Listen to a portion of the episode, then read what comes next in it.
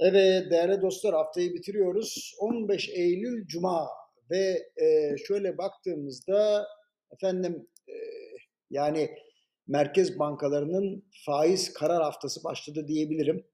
İlk kararı dün Avrupa Merkez Bankası aldı ve faizleri 25 bas puan arttırdı ve kimse beklemiyordu bunu. Buna göre diyeceksiniz ki ne oldu? Şöyle oldu. Avrupa Merkez Bankası'na parayı yatırmak isterseniz %4 ile yatırabiliyorsunuz.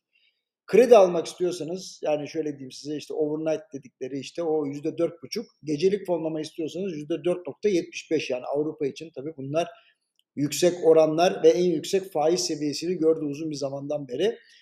Dediğim gibi ekonomistler beklemiyorlardı böyle bir faiz artışını ve tabii euro dolara sert bir etki yaptı ve aşağı doğru salındı. Yani dolar değer kazandı, euro kaybetti. Hayda diyeceksiniz, yani faiz yukarı gittiğinde niye böyle oluyor? Anlatayım.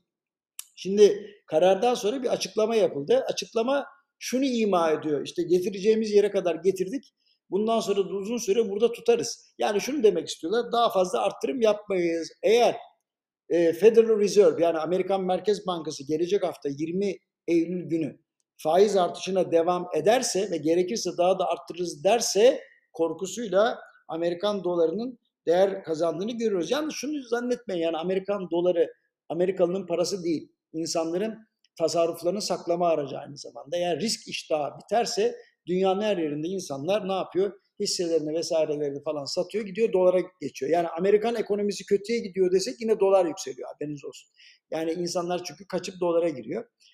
Şimdi Avrupa'da resesyon korkusu var ama faiz artışını durdurmuş gözüküyor bu. Ama Amerika'da resesyon ihtimaline rağmen faizler hala yükselecekse ortalık karışacak. Yani şimdi hepimiz gelecek hafta 20'sinde Fed'in kararını bekleyeceğiz. 21'inde de zaten bizim Merkez Bankamız bir karar açıklanacak. Peki Euro bölgesi için ne diyor Avrupa Merkez Bankası? Enflasyon beklentisini yukarıya çekmiş. Yani demiş ki bu sene %5,6 ile biter. Yani bizim aylık enflasyondan bile daha düşük ama Avrupa için tabii yüksek. 2024'te %3 beklerken %3,2'yi çekmiş ve 2025'te de enflasyonu %2,1 olarak belirlemiş olabilir. Ben işer diyebiliriz. Almanya'dan olumsuz haber geliyor. Yani Almanya ekonomisi çok iyi değil ve Euro bölgesi için 2023 büyüme tahmini aşağıya çekilmiş. %0,9'dan %0,7'ye, gelecek sene içinde %1,5'tan 1'e gerilemiş. 2025'i de %1,5 demişler. Niye bunu söylüyorum? Çünkü Almanya dahil olmak üzere Avrupa Birliği bizim önemli bir ihraç pazarımız ve ihracat pazarımızda eğer kötü şeyler oluyorsa vallahi bu tehlikeli.